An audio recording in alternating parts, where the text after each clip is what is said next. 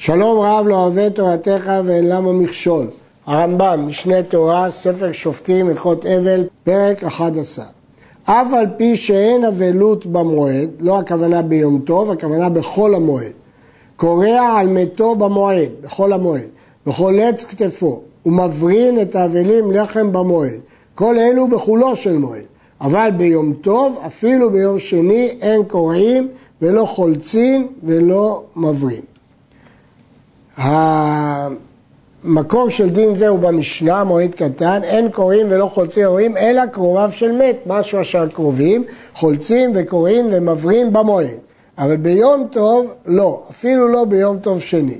הר"ן מביא שיש חולקים על הרמב"ם ואומרים שיום טוב שני לגבי מת ככל אסור רבנן משום כבודו ולפי כן הוא הדין שיש לקרוע על המת ביום טוב שני. אבל הרמב"ם חולק ואומר שכל מה שהתירו זה לקבור אותו. אבל לא לקרוע שזה כבוד החיים. אין קוראים במועד ולא חולצים אלא הקירובים שחייבים באבל. או הקורע והחולץ על החכם או על אדם כשר, או מי שהיה עומד בשעת יציאת נשמה. ומבריאים הכל על החכם במועד בתוך הרחבה כדרך שמבריאים את האבלים, שהכל אבלים עליו.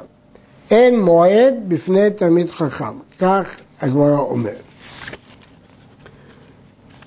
כשמברים את האבלים במועד, אין מברים אלא על מיטות זקופות, ואין אומרים ברכת אבלים במועד, אבל עומדים בשורה ומנחמים ופותרים.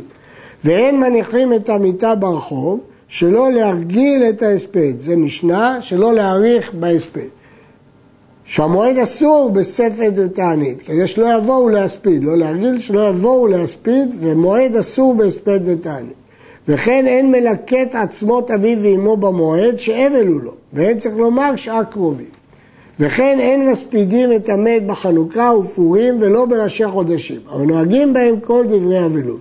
ומותר לספוד לפני חנוכה ופורים ולאחריהם, למרות שהם ימים שכתובים במגילת תענית, לפניהם ולאחריהם מותר. אם כן, דעת הרמב"ם שחנוכה, פורים וראשי חודשים שווים בדינם ונוהגים בהם את אה, כל דברי אבלות, אבל לא מספידים בהם. יש בעל השאילתות שהוא סובר שפורים מפסיק את האבלות. ויש שאומרים שאומנם לא מפסיק, אבל נוהגים בהם רק אבלות שבצנעה. אבל לפי דעת הרמב"ם, חנוכה ופורים נוהגים בהם כל ענייני אבלות חוץ מהספד. והשולחן ערוך באורח חיים תרצ"ו פסק את דעת הרמב"ם. אבל ביורי דעה הוא הזכיר דעה שנייה שרק בצנעה נוהגים בפורים. רק דברים שבצנעה. הנשים במועד מענות אבל לא מטפחות. ובראשי חודשים החנוכה ופורים מענות ומטפחות אבל הן מקננות לא בזה ולא בזה. נגמר המת לא מענות ולא מטפחות. איזו עינוי? שכולם עונות כאחת. קינה שאחת אומרת וכולם עונות אחריה, שנאמר ולמד אמנותיכם נהי ואישה רהוטה קינה. אז מותר בכל המועד לענות, כלומר שכולם עונות כאחד, אבל לא בצורה של קינה, וגם לא מטפחות על, אה, בידיהם על גופם. ובאשר חודשים חנוכה ופורים מענות ומטפחות, אבל לא מקוננות. כבר המת לא מענות ולא מטפחות. במה דברים אמורים בשאר העם שמתו? אבל תלמיד חכם שמת, סופגים אותו במועד. ואין צריך לומר בחנוכה ופורים וראשי חודשים. גם בחול המועד, חנוכה, פורים וראש חודש סופדים את תלמיד חכם. אבל לא ביום טוב שני. ואין סופדים אותו בימים אלו אלא בפניו, כשהמיטה מונחת.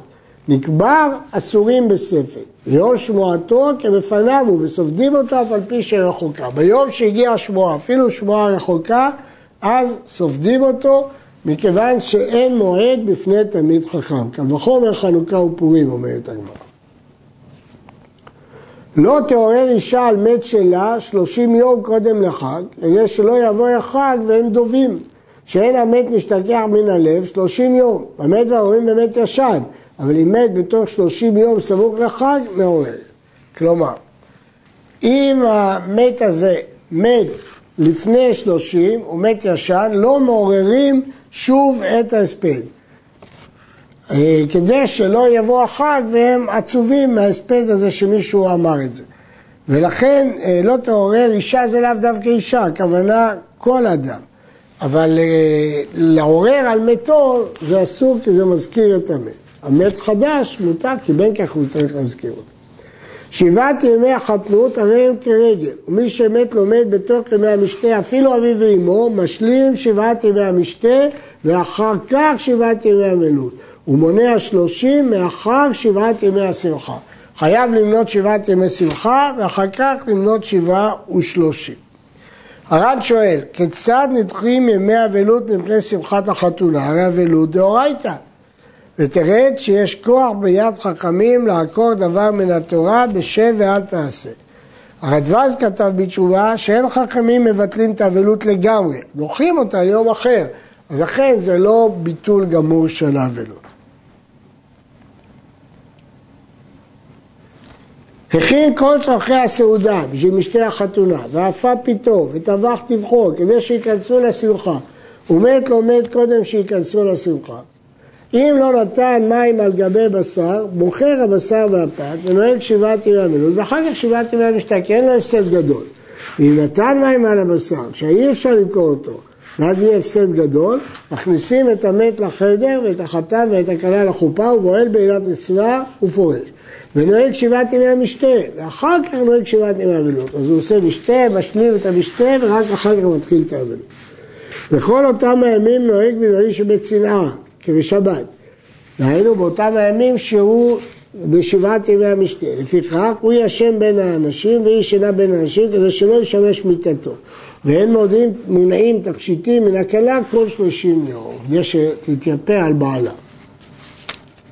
היו במקום שאפשר למכור בשר לפי שנתן המים, אין הפסד גדול, מוכר ונוהג אבלות תחילה. היו במקום שאי אפשר למכור בשר ועל פי שנתן המים, נוהג שבעת ימי משתה תחילה.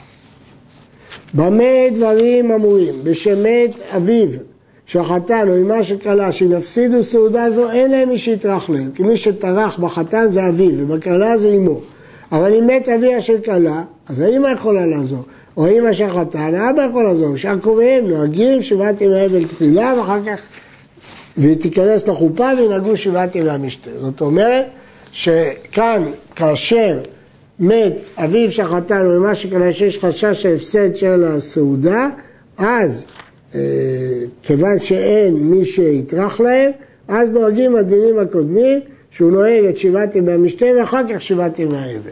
אבל אם זה קרובים או מת אביה של כלה או אמו של חתן, פה אין ברירה, חייבים לנהוג שבעת ימי אבל תחילה ורק אחר כך חופה ושבעת ימי המשתה. עד כאן.